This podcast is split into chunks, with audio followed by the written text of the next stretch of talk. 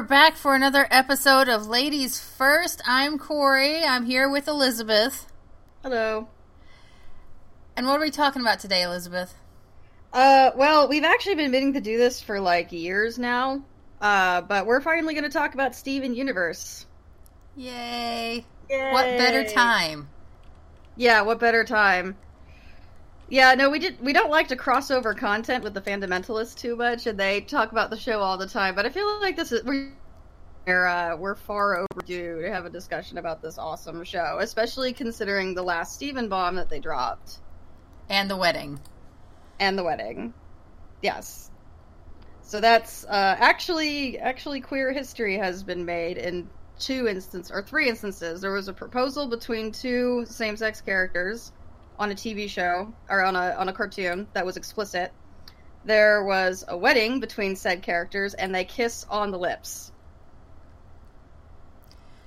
And that's... also, I want to make this clear: um, the two characters. Spoilers. I mean, I think they've seen it already. Ruby and Sapphire.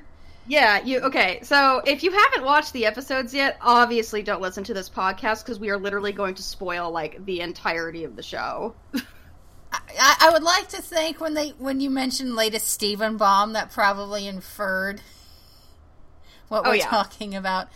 Um, I want to mention really quick. I really liked what that little touch they did with um, Ruby and Sapphire with the actual wedding because normally Sapphire's in the dress and Ruby is, mm-hmm. um, I guess you could quote and say, coded more masculine.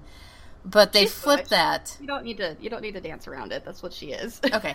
Well, they they flipped that, and Sapphire was in the tux, and Ruby was in the dress, and With you know it doesn't matter lashes. where else in the world you are now. You can't just present one of them.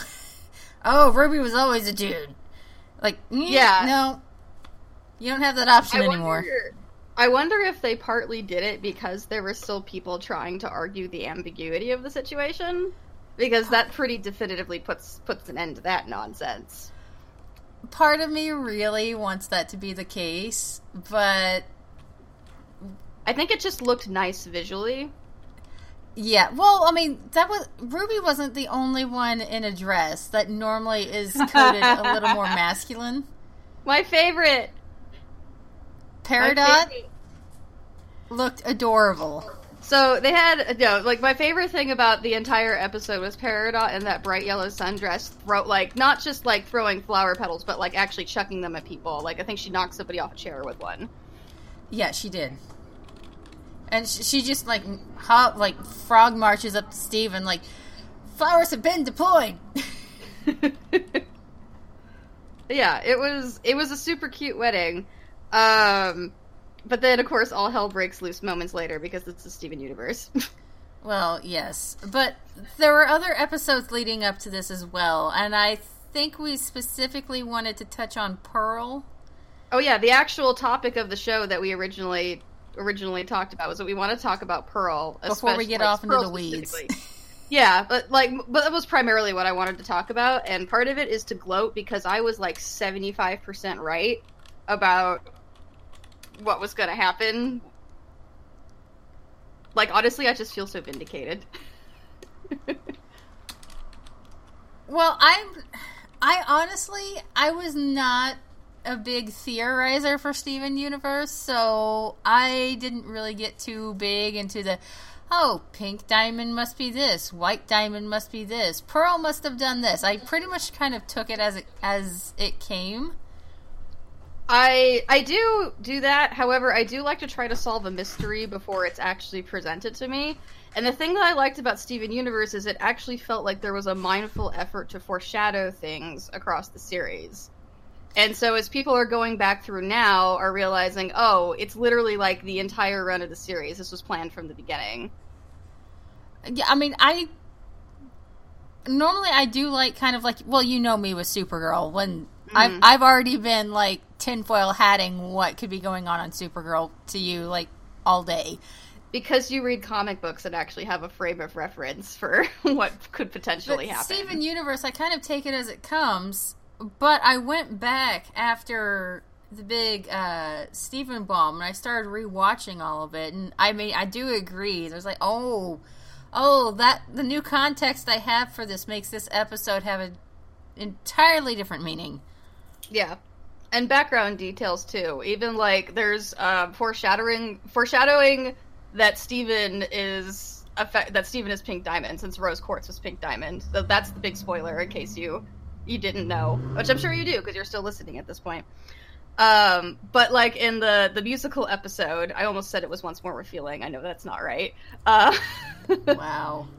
But the uh, the musical episode, um, Greg and Pearl are in the the song that Steven sings. He's co- he's painted in in pink, and Greg and Pearl are painted in yellow and blue. And then there's a scene where Greg is holding an infant Steven, and his onesie has a little hole around his gem, and it's a freaking diamond. yeah, I I remember that. I mean, no, and here's the thing that I love about this though is that because it's an animated show, you actually can't really make the argument that anything in it isn't deliberate because you do actually have to draw everything out. It's not quite the same as as a live action show, but like even considering that, there's an astonishing amount of detail and thought that went into this this whole arc. Mm-hmm. Well, I think though the one bit of speculating I've really done with this show has been on Pearl, just because I identify with a certain aspect of her so strongly. You know, like Same. I'm the neurotic mom friend. I'm just kind of neurotic. Yeah, but I mean, I am the I am the neurotic mom friend. Like when you go traveling, I tell you, let me know when you leave, and let me know when you get there, so I know that you made it okay. She makes me send her my flight itinerary before I go anywhere. I'm being completely serious. Someone has to know if something happens to you. It's okay, okay. Again, it's, it's, it's there's a reason I, I identify with Pearl. yes. But I was... identify with her rigidity and her sort of the cer- the certain ways that her trauma sort of trickles out across mm-hmm. the series um, is high, is very relatable to me. Well, but especially because like the for the foreshadowing starts all the way back in like season what like li- I think that the first the first time you you realize that Pearl and Rose had a thing was in the song "Do It for Him," mm-hmm. And then it just like and that was kind of ambiguous and it just get kept getting progressively more and more more and more overt but I could sense that they were actually building to a twist, and that's also part of why I latched onto this character so much, is because I was like, I want to know what actually happened, because clearly the story that they're telling Steven and telling the audience, like, it that's not that's clearly not what actually happened. Right. I just part of me feels really bad for her. Oh, because uh, yeah. A like Pink Diamond slash rose quartz is so many different shades of gray. And I can't just. I... it's she is so complicated. Is she though? Like I, I just I felt like rose quartz is pretty straightforward. I, With I mean, granted, diamond not... reveal, it's complicated because I think she legitimately started to want Pearl to see her as an equal. Yes. But again, there's that whole place of she's still a diamond. And you I, have to okay. wonder if she became a quartz partially to try and get that on a more even playing field. No, they literally established it was so she could go in in disguise to. Well, no, I mean that, but why she stayed as a rose quartz, I have to wonder if that might have partially been that. Oh, it's the same reason why it's okay. So like, Pink Diamond is like your very like classic noble nobility story. She is someone who was born into like the literal utter lap of privilege and then upon realizing that the world isn't just makes the decision to change that. So at first she tries to go through normal channels. She tries to appeal to blue and yellow diamond. And when it's clear that that isn't going to work that's when she starts to plan this coup. But then obviously things do not work out how she wanted them to. I did they not? That kind of went like according to plan, didn't it? Well, when she came up with the plan for her to get shattered, and then the diamonds just blasted the entire planet, I don't believe she pla- she was expecting that. Oh yeah, I don't think she was expecting that part. Um, like okay, there were there were unintended consequences, but more or less, I actually think the plan was quite genius. Hmm. Because I uh, working I remember... from the data she had, because she completely underestimated how much her her diamond sisters would grieve for her. Oh, that's massive understatement. yeah. And I think that was one of her fatal flaws in that plan because I do agree. I think it was fairly ingenious in that idea of okay, they'll just back away. And she's operating from her understanding of they don't really care that much about me. They'll just see this as a loss and cut their costs. Yes. When in reality, they went completely bonkers, blasted the planet, and have held on to that for at least 5,000 some years. Like, here, okay, here's the thing about rose quartz. Um, you can be a good person and still be incredibly and inherently selfish. And what Rose Quartz is is selfish. Mm-hmm. She only sees things from her perspective, and like it's sort of like her her sort of like laissez-faire attitude towards free love and that sort of thing. Um, she's also like, well, that's a good thing, and that's what makes her empathize with the humans. It's also the thing that makes her oblivious to Pearl's clear, deeper feelings and also made her totally okay with everything that happened with Greg and what that would do to Pearl.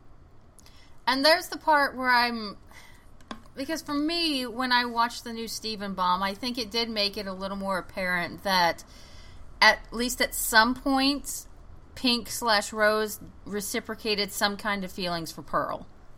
Yes. And then all of a sudden she meets Greg Universe and decides to go full throttle into this and then essentially give up her existence for Steve. And I'm like, okay, but you've been with Pearl for 5,000 years. Are you not, like, oh what God. do you think is going to happen to her? That's the part where I'm like, eh. No, and like it's and the thing is, is it's not even like you can really argue that sh- that she didn't care because I'm sure through her logic she was like, well, the child that I'll create will love Pearl and that will be the same. But it's Which, not. no, it's not. Um, so something that fascinates me about Rose is that despite really, she really does genuinely love humans. She doesn't really t- seem to understand them that much, which is funny because she's had you know five thousand years to get to know them. But then Steven is just this. In some way, he's really an antithesis of his mother. Mm-hmm in the sense of he is very empathetic. Where it felt like Rose slash Pink, everything she did, like she, you talk about the uh, noble nobility, but there's still that element of her upbringing where like she was still a diamond and she does have this inherent selfishness where she kind of only sees things from her perspective and she can't really empathize outwardly after a degree Whereas she Steven is like sympathy, but not uh, a lot of empathy. Right, and Steven is like an empathy rainbow. it's a black hole of empathy. Yeah, I mean, everybody that kid comes in contact with, my goodness. It's why but, his eyes start watering around blue diamonds. so ah, it just I feel so bad for Pearl because you know it's like you think you have your person, and then they're like, "Oh, human, I'm gone," and you're stuck left there, you know, picking up the pieces. And like, I completely understand why she was a hot damn mess. I mean, it doesn't justify everything she did, but I was like, yeah, I completely understand why she was a hot damn mess afterward honestly, Pearl is pretty traumatized by this. It's sort of a, like it's. So here's the thing: it's like I I picked up on like pretty early on that Pearl always looks really nauseous when people shapeshift.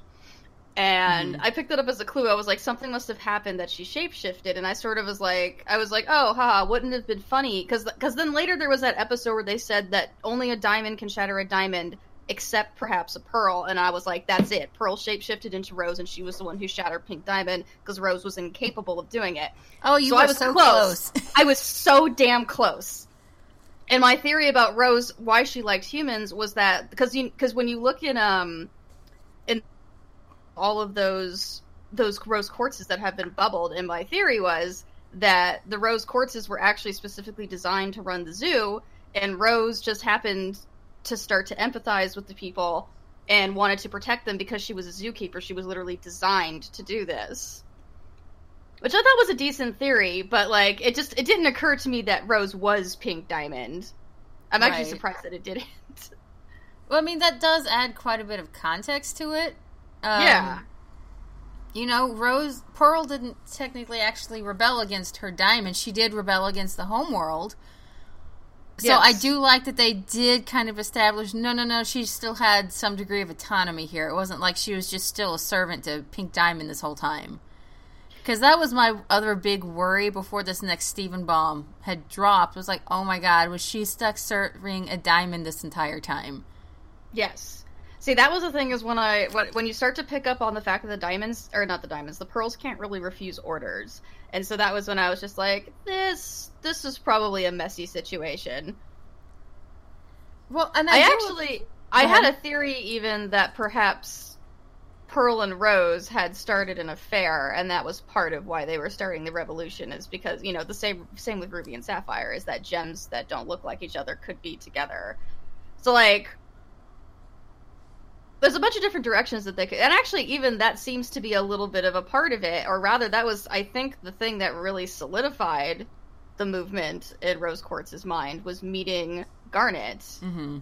and just being like yes this is fantastic but i do appreciate though because pearl has kept this knowledge has been unable to tell anybody this for thousands of years even after Rose Quartz was gone. She's been unable to tell anybody this.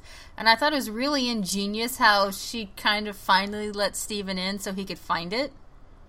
I think from a vis- from a viz dev perspective, that's one of the best episodes of the series. Like once in a while, uh, like a single episode from a Cartoon Network show gets like and like they usually don't make it into the final round, but like an Oscar nod, like a couple episodes of Adventure Time have been nominated. I think with Steven Universe, this one and um, The Answer mm-hmm. are like on that level of of Viz Dev storytelling.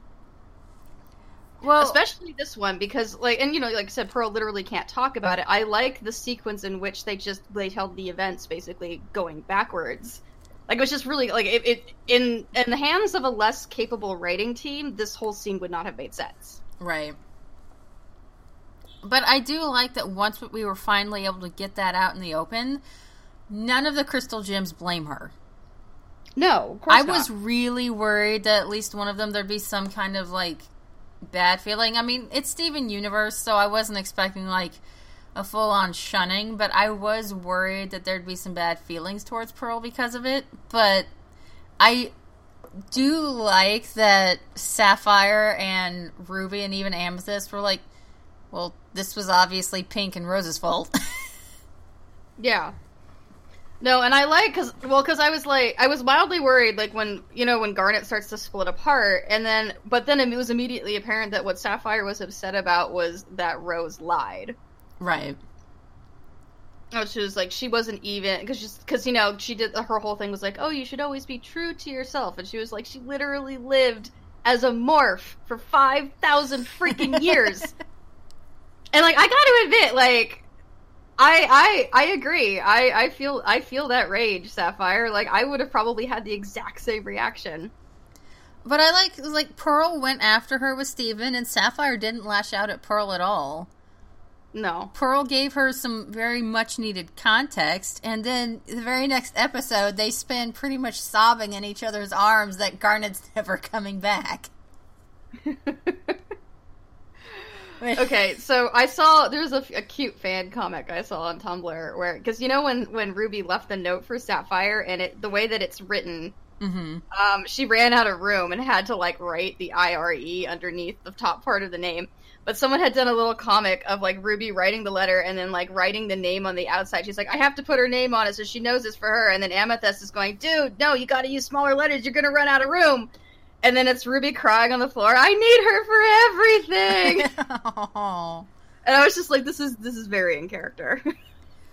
yeah, but I did like seeing where Ruby was kind of like, I'm gonna go live my best self, and Sapphire was just a freaking hot mess. Yeah.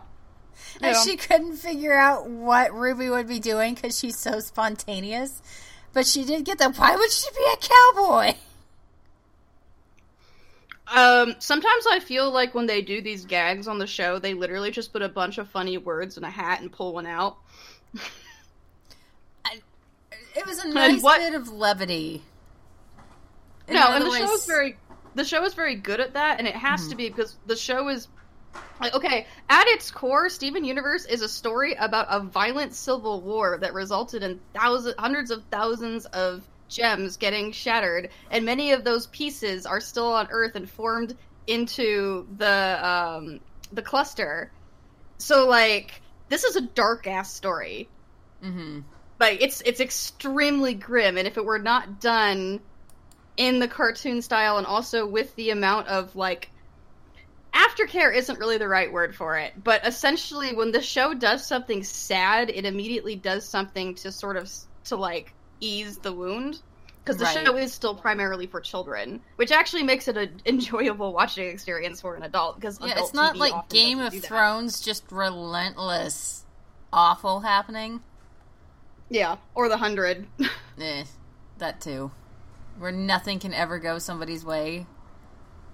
Oh yeah, it's like the hundred. The hundred is like, what's the worst possible? What's the worst way that this could possibly go wrong? Okay, that's about to happen. Yeah, but I like with Steven Universe, like we've talked before, it very much it's still a kids show and it's introducing these concepts to kids. In a way, it reminds me a lot of Mister Rogers. Of it's presenting these concepts to children in a way that is digestible without being overwhelming. Yes, like we talked about that one episode um, where Garnet is singing to Steven and Connie about I can't remember the name of the song, but we talked about Here how it was very close to uh, CBT. Here comes a thought. Yes. Which I was like really impressed that they did in a children's show. Yeah.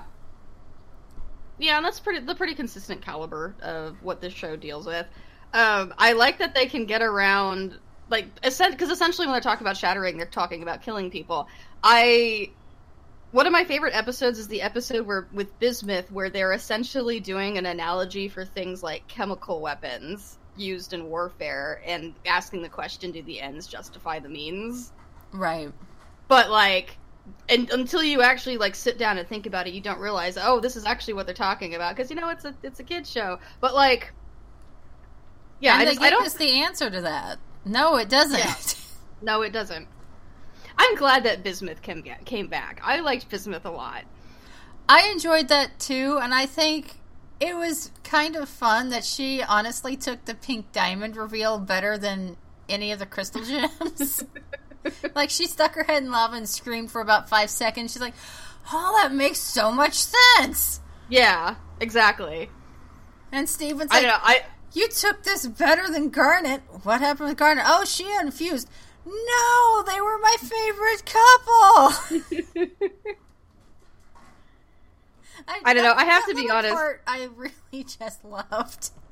I feel like Bismuth has dealt with a, a lot of a lot of BS in her time, and so this is actually like probably not even the craziest thing that's even happened to her in the Crystal Gem War. Well, that and she just she has answers.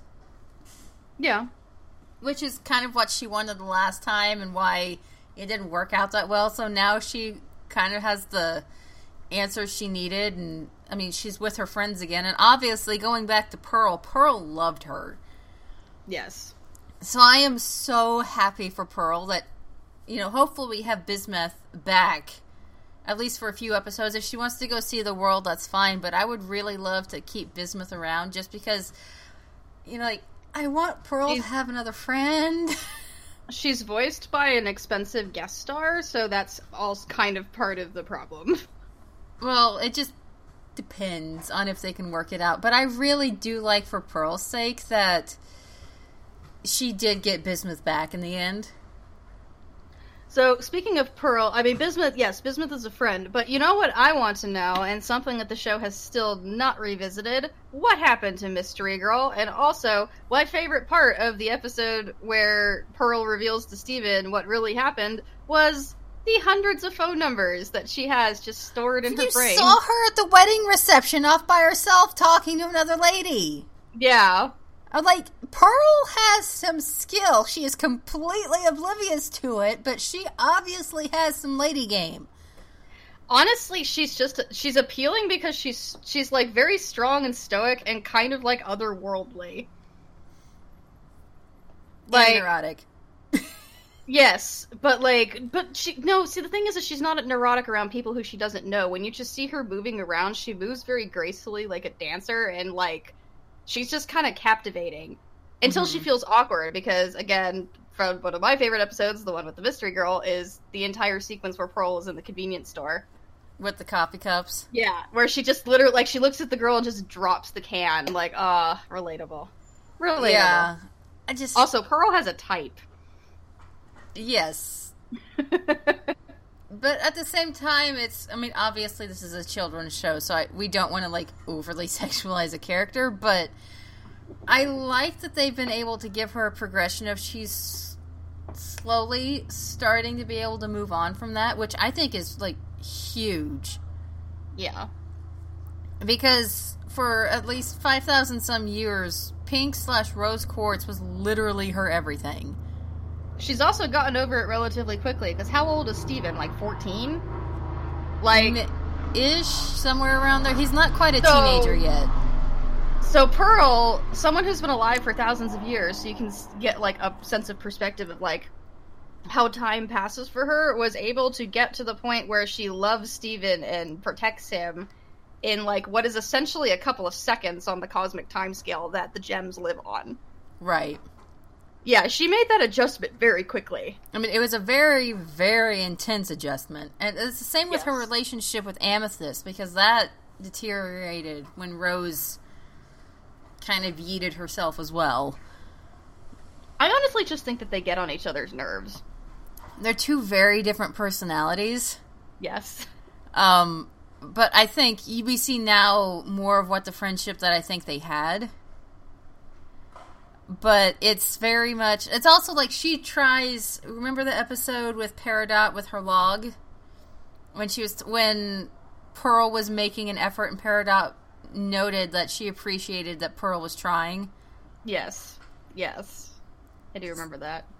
Though granted, I think those two would be friends just because of the sense of decorum they still have. Which it, Peridot is an entirely different story, and I can talk about Peridot for hours, but um, we'll get there. Yeah, the relationships that Pearl has formed because and in spite of everything that's gone down with Rose Quartz slash Pink Diamond is just this fascinatingly complex knot of like everything is connected because of this or that and like you said the way she's been able to adjust relatively very quickly for her lifespan is kind of awe inspiring. Yes. And yeah, then definitely. obviously you have yeah. Garnet. Oh, where you had some issues, you know, with um the fusing. Uh sardonyx. Yes. Oh man, I for- almost forgot about that. Well, I don't think we can talk See, about that... Pearl without touching on Sardonyx. yeah, but like, okay, so that whole plot point, that is the exact reason why people should not be sexualizing children's show, because otherwise this plot line goes from fascinating to horrifying really quickly. S- super, like, unforgivably dark. Super unforgivably dark and problematic, yeah. So this is why we don't sexualize children's shows. I actually uh, I came across the phrase on Tumblr a while back called Disney. It's Disney ship, Mm-hmm. That you say you Disney ship something, it means that you ship it in a way that could be portrayed in a Disney film. Oh, that's a good way of putting it. Yeah, I was like, oh, that's actually pretty accurate. Like, I still understand completely why Garnet was very not happy about it. yes. But the moment you add those particular undertones to it, it becomes a completely different beast that I don't know Pearl could come back from. We're at some point going to have to do an episode on on the proper way to to engage with children's media. Yeah. realize this is probably a broader topic. But yes, and like and the thing is, like I, I get the impression that Garnet Garnet doesn't Garnet reacts probably the most poorly to having her trust violated because the only two times we've ever seen her split apart is when with the issue with Pearl, and then again when she found out that Rose is when there's not an outside stimulus. Exactly. And like the first time, Ruby was the one who's just completely infuriated by it, and then you know the second time it was Sapphire. Um, mm-hmm. But yeah, Ruby and Sapphire were really not happy about that. And Pearl even explains, you know, why she wanted to fuse because to her, Garnet just has everything together and she just wanted to feel some kind of stability for a little while. God, that's heartbreaking. I know. And that's where I'm just when she said that, I was like, Pearl, that was seriously not okay, but oh my god, lady, you need yeah. a hug so bad. Yeah. yeah. I mean, and yeah, she does apologize and it's framed as it it wasn't coming from a place of maliciousness from her but you also realize, like, Pearl's got some issues, and it's why I really loved um, in the last episode of the Steven Bomb, where Pearl's just on that little men- like mental landscape, and Pearl's just like, "I do it for her, I do it for him," and Steve just jumps through. It's like, "Don't forget about yourself." I yes. love that. that was maybe yes. one of my favorite parts outside of like Lapis coming back, where I was just like, "Oh, thank God." Steven is actively like, no, Pearl needs to do this for her because she has obviously done way too much for other people. Yes, yes, definitely. Um. Well, also, like that was kind of a con- that was something that I was thinking about before the reveal happened with Rose Quartz was um, what Pearl's actual motivations were in getting involved in the Crystal Gem Rebellion in the first place. Because especially early on in the show, Pearl just really doesn't seem to care that much about Earth. Mm-hmm. Like she knows a lot about it because she's just you know a nerd like that, and that's just what she does. She just collects information, but like you can sense her her sense of superiority and indifference um a lot especially early on like she's gotten more attached to humans because of Steven, especially over the course of the sh- the actual show. I don't think the crystal gems really interacted with humans that much. No, and then like, they had to once Rose was gone. I was just it was I, I was interested in finding out whether or not Pearl participated in the rebellion because it was something she genuinely believed in or because Rose Quartz was the center of her universe and it turned out to be kind of both. Yeah. It's about like maybe 60 40. yeah, maybe 60 40. but I mean, you do see like having to be in contact with Steven and then with Greg and then meeting, you know, all the human ladies because she does still have a type. Sorry. Yes. Um, you know, like we do, like you said, we've seen her grow way closer to humans over the span of the series to where you know she's driving and she's going into convenience stores and she's just talking to all these people. And like there's none of that at the beginning of the series. She's also started eating and sleeping because like the gems don't actually need to do that. See something that i i didn't care for amethyst early on i think it's because i found her obnoxious. And i think it's often when i find characters that have negative personality traits that i share i tend to get irritated with them because i don't like being called out but like Amethyst fully embraced human culture. Like she she lives and breathes human culture. She eats, she sleeps. Like well, but that's all she knows. She very she very clearly had had had a fling with the the painter woman in the town who's now married to um to the fisherman. Vidalia. Yeah, they very clearly had yeah, like but a romantic fling and like yeah. Amethyst has never known Homeworld, so that makes sense. Yeah, she's just sort of adapted to the culture that she was brought up around, essentially.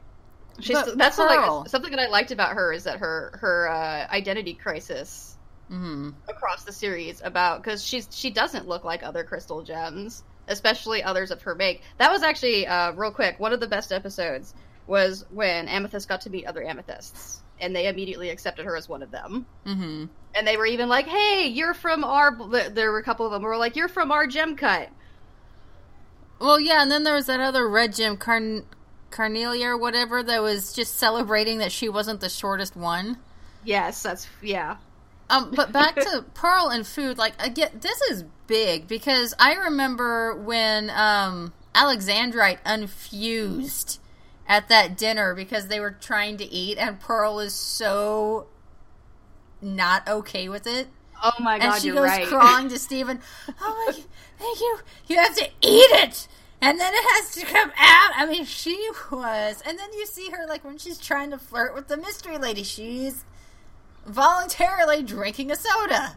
Yes, like that's huge.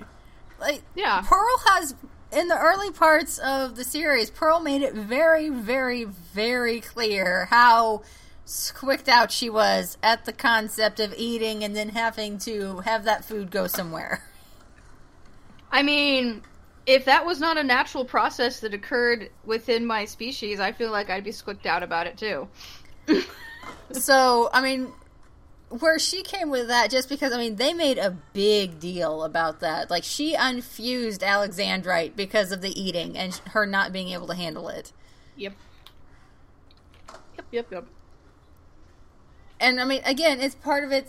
She's kind of neurotic, and I love it. Like she does not do well when order starts to break down. I remember. Do you remember the episode with Uncle Grandpa?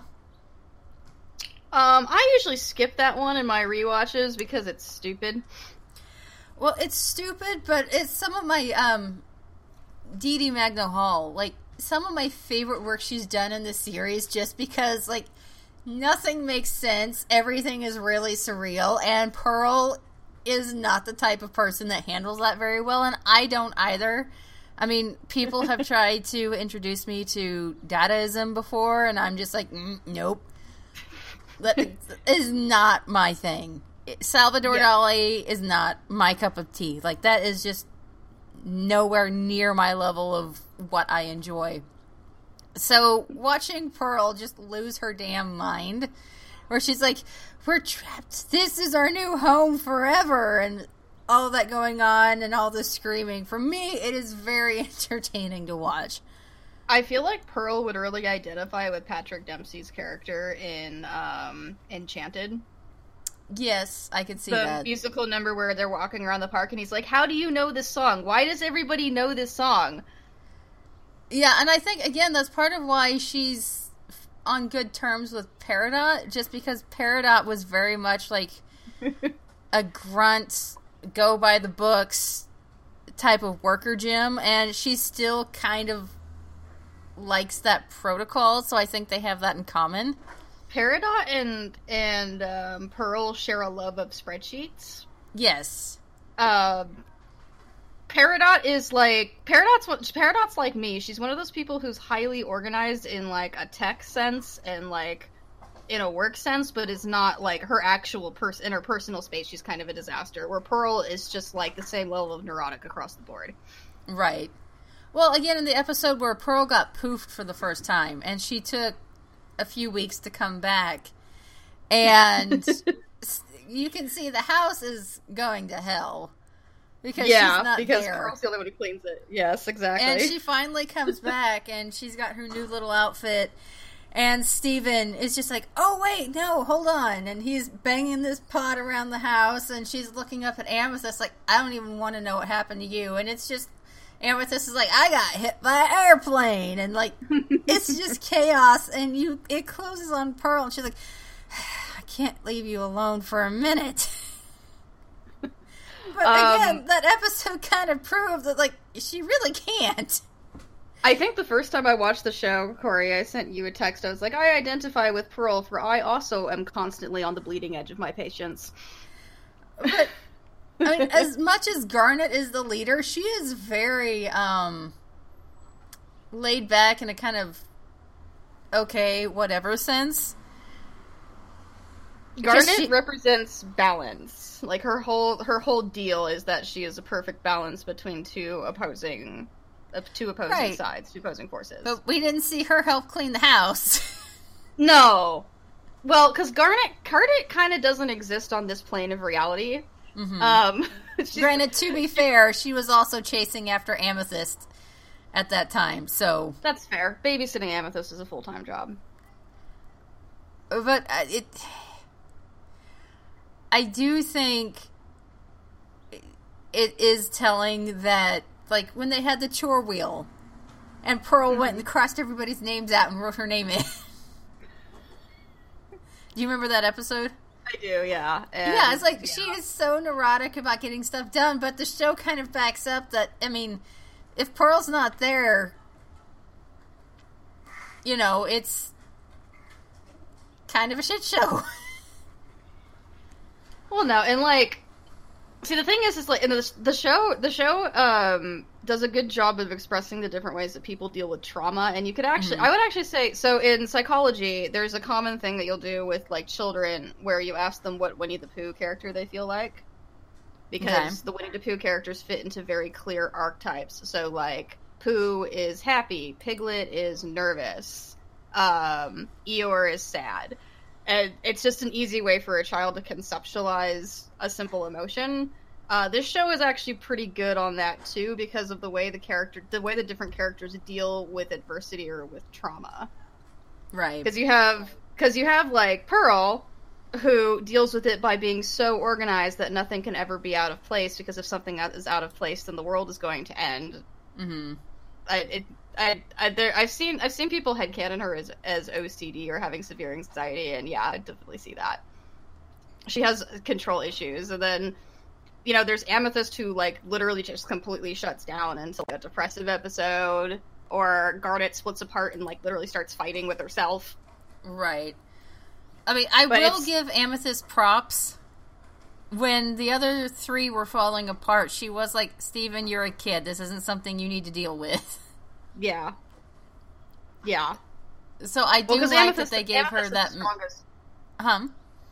She has the strongest grasp on the concept of humanity, or rather, I would say like normative human development. Amethyst seems to have the best the best grasp of like what Steven needs that's age appropriate. Because mm-hmm. Pearl Pearl treats him like an adult, which is not really a good thing. Well, it's weird because I feel like Pearl both treats him like an adult and like he's her kid at times, where she doesn't want him to kind of get out of the nest and experience anything. It's because she already lost Rose Quartz, and I think that she could literally could not handle it if she lost Steven, even though he is not Rose. Mm-hmm. That's the last remnant of her. Well, it's like going back to the Uncle Grandpa part, where she's Pizza Steven comes in, and the first thing she does is recoil and hide behind Garnet. And she's like, "That's not my baby." yeah. So I mean, there's some kind of maternal feelings there. Yeah. I don't think I think they've done a good enough job of making it like it's a gem version of maternal feelings. Yes. So it's not what we would necessarily recognize as human, but it's there. Yeah, and no, and I I like the long like what I'm what I'm into the show for primarily is the lore because I think it's actually a really interesting sci-fi story. But something that fascinates me is that the gems, like a lot of them, actually do have these more complex emotions. They're just like victims of this extremely rigid society. Right. And you even have things like the two topazes they find when Steven and Lars get kidnapped. Like they're still two topazes, but they like to be together all the time because they're best friends. Mm-hmm. So like, and then like they even express that there's like we actually like being fused and we just want to be fused all the time, but we can't. It's only for work. And like, I don't know. It's it's it's really easy to empathize with the gems well, the off colors, the um, I can't remember the name, but the the pearl and the ruby of all gems to fuse. I I can't even wonder how that one works, but you know, you see that there too where they're hiding on Homeworld, otherwise they'd be smashed, but it's this you see that it's there but the homeworld kind of caste system and that sense of rigidity just brutally suppresses it. I'm fascinated by their by this system because I want to know how it was established, and I feel like see, that's the, the only bad thing about the show right now is that there's clearly tying up loose ends and gearing up to wrap up the TV show. Because I really don't want it to end, but I also well, I mean, they really still have to deal with more. White Diamond, so yes. there's there's still some stuff to go through, but it's like you see Peridot, who is freshly unindoctrinated and her sense of expression you saw a little bit of it when we see her but now she is just like very uh how do i say this? She's a lot. Yeah that that's a good way of putting it. When she's very emotive when she's talking and expressing herself. She's wildly gesticulating her voice goes up like she's very here and asserting that she's of, here. She has like a lot of inappropriately exaggerated or understated facial. Like she codes autistic to me, especially the way that she will just like point blank say something very rude to your face and just like not even not even register that it's rude. Which is but great. I think part of it is that's I mean, why I love I love when she talks to Pearl because this happens often. You can just see on Pearl's face where she's just like, "I know that you don't know better, right? I'm still mad about it." I mean, and you know that part of that is she was very low on the totem pole. We know as much. She said as much on Homeworld. So, you know, she was probably very, very repressed. Yes. So now she's in this place where she doesn't have to be and she can get in touch with her emotions and she quite enjoys it. But, you know, that also comes with learning how to express those in an appropriate way. yes. And you know, then you've got Lapis La- Lapis on the other hand, who's been trapped in a mirror for thousands of years, and she's just kind of not really giving a fuck about anything anymore. So on Tumblr, somebody had put, had put up a post, and they were like, "It's so it's like um, a spoilerless spoiler where they just post like on unrelated images, but they do actually refer to the show." So one of them somebody had posted was a screenshot from The Wizard of Oz, with the Wicked Witch of the East, and mm-hmm. when she got smushed by the house, and so it was it was titled "Out of Context Steven Universe Spoiler," and I was like, "What?" And sure enough, that turned out to be like one of the best moments of the episode. Was when Lapis straight up dropped a house on Blue Diamonds. Well, that and when Blue Diamond is blasting everybody with her I know they made a word for it and I can't remember it, but basically her empathy powers. And like Lapis just stands there. She has one single tear go down her face and she flicks it off and she's like, I've had worse. I love that they weaponized her clinical depression. Yeah, that like, I, just I, just really love that they were able to turn that into a strength for her. Yes. In that moment. Also, like, I wish they would just pull the trigger on the ship on Lapidot because, like, you know, usually when people sing songs to each other in this show, it means that they're going to get romantically involved. It's just like, I'm tired of waiting. Make it canon. Well, she sang a song about returning to Earth, and 90% of the images that she brought up while she was talking about this were a Peridot. I mean, obviously they have some issues they need to talk about, but I would not be opposed to that. I know people are like, "Oh, but are they ever going to fuse?" And like, I don't really think that's the point at this I well, I can. But also what, at the no, same I time, I, I just desperately want to see Pearl fuse with Peridot because I can. That would just be so delightful with their personalities. I don't think that they could exist in the same head without killing each other. I want to see how they try, though. That's true. That is true. I mean, you could throw some spreadsheets at them, and they would probably be okay. It would be funny if Pearl and Peridot fuse at to like get an accounting job. That's just like what they do during the day. After the gem war. Oh man, can you imagine them during tax season? They I, would be uh, lethal. Yeah, Pearl seems like the kind of person who would become a notary. Oh, she does. She yeah, doesn't does. doesn't she? She and seems like the carry kind of person... the little stamp with her wherever she went. No, exactly. That's yeah, exactly. Like always just... be prepared, Steven. Always be prepared. Well, that yeah, that is definitely uh, something I could see up her alley. Um, but yeah, anyways, this has been a kind of meandery episode. That's okay. But there was a lot to talk about. Yes. And also, you know, we haven't talked about it before, so we're kind of covering up for some lost time. yeah, and the and the show has been on TV for like four years now, although it's extremely wonky release schedule. Has. Hopefully, after this last one that gained so much attention, maybe they'll kind of give it a little bit more love on the Cartoon Network? Um, I'm actually not really sure why it doesn't get more love. I mean, I don't. It's a reasonably popular show, or at least you think it's a reasonably popular show. Well, I know the last one actually did fairly well with ratings, so yeah, no, definitely. But yeah, if you actually look at like a like a calendar of when the episodes release, they release like five at a time, like once every nine months. it's yeah. quite frustrating.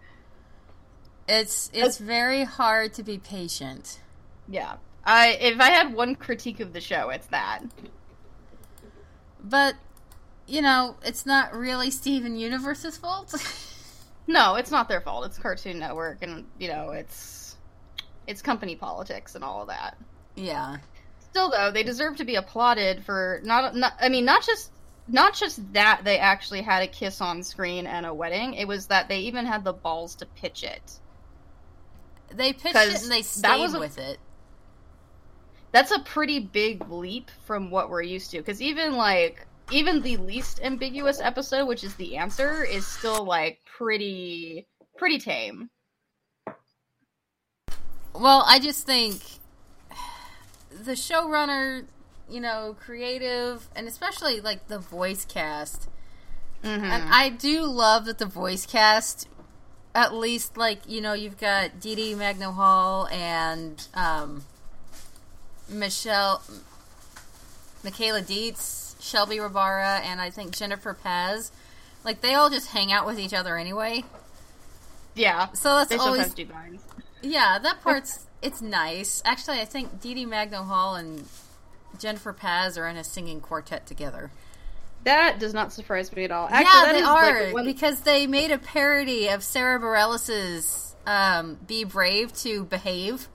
Oh God! I want to see you behave, which. oh God!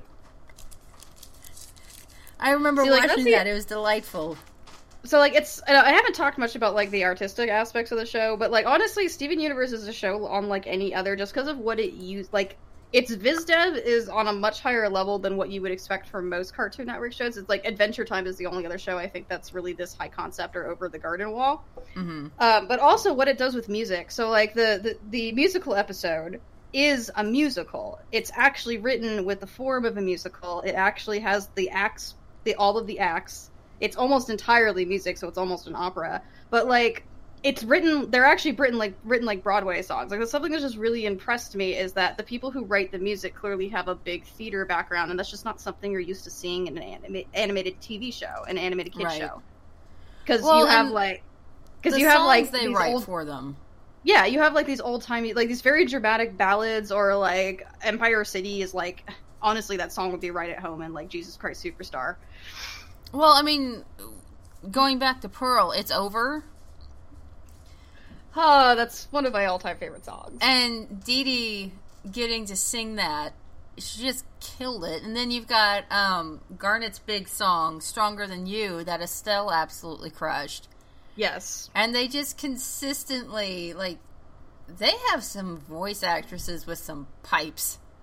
Yeah, but they also use it thematically too. So even things like like the first time you hear this the Ruby and Sapphire song, it's actually Sapphire in the sh- on Jasper's ship singing it, trying to find Ruby.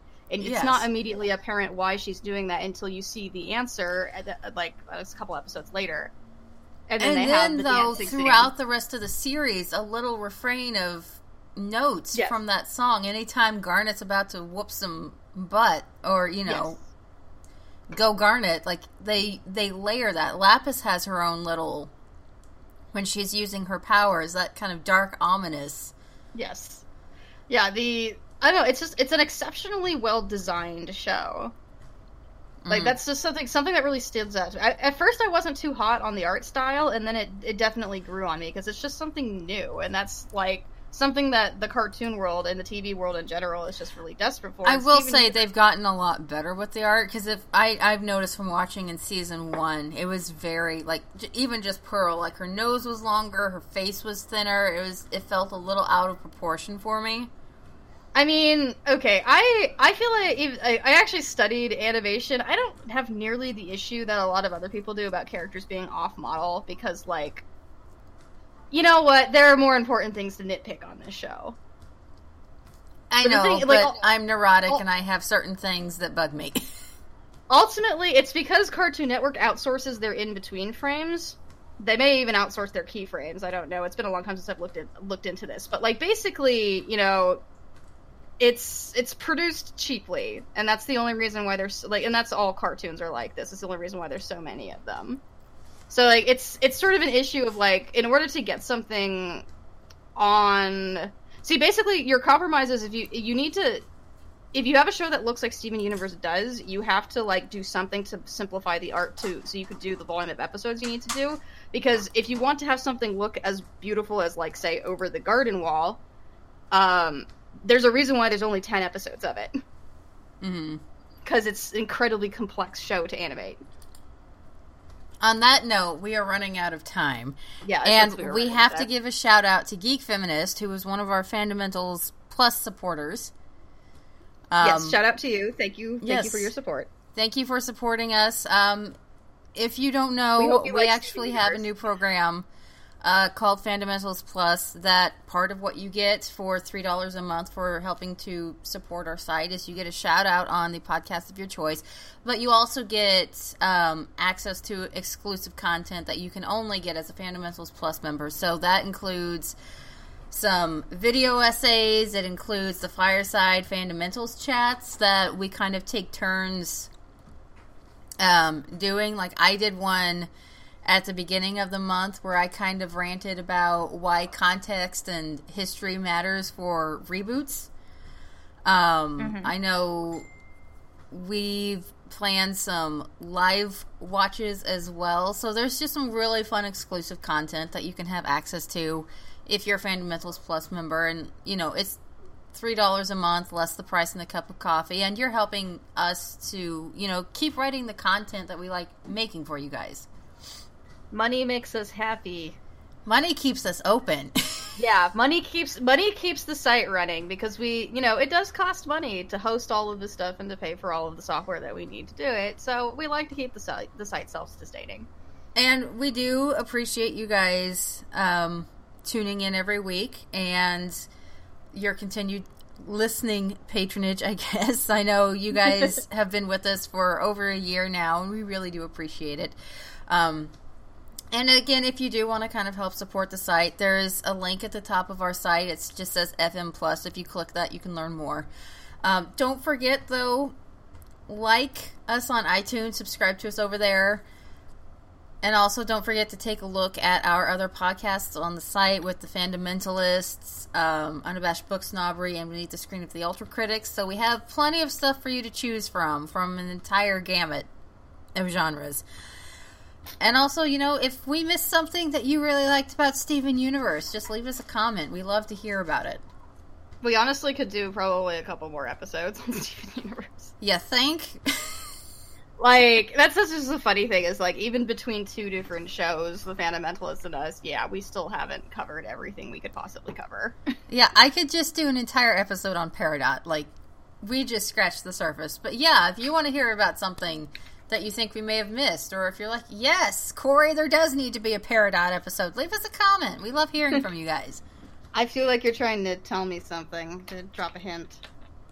maybe down the road. You know, maybe down the road. Just okay. putting it out there.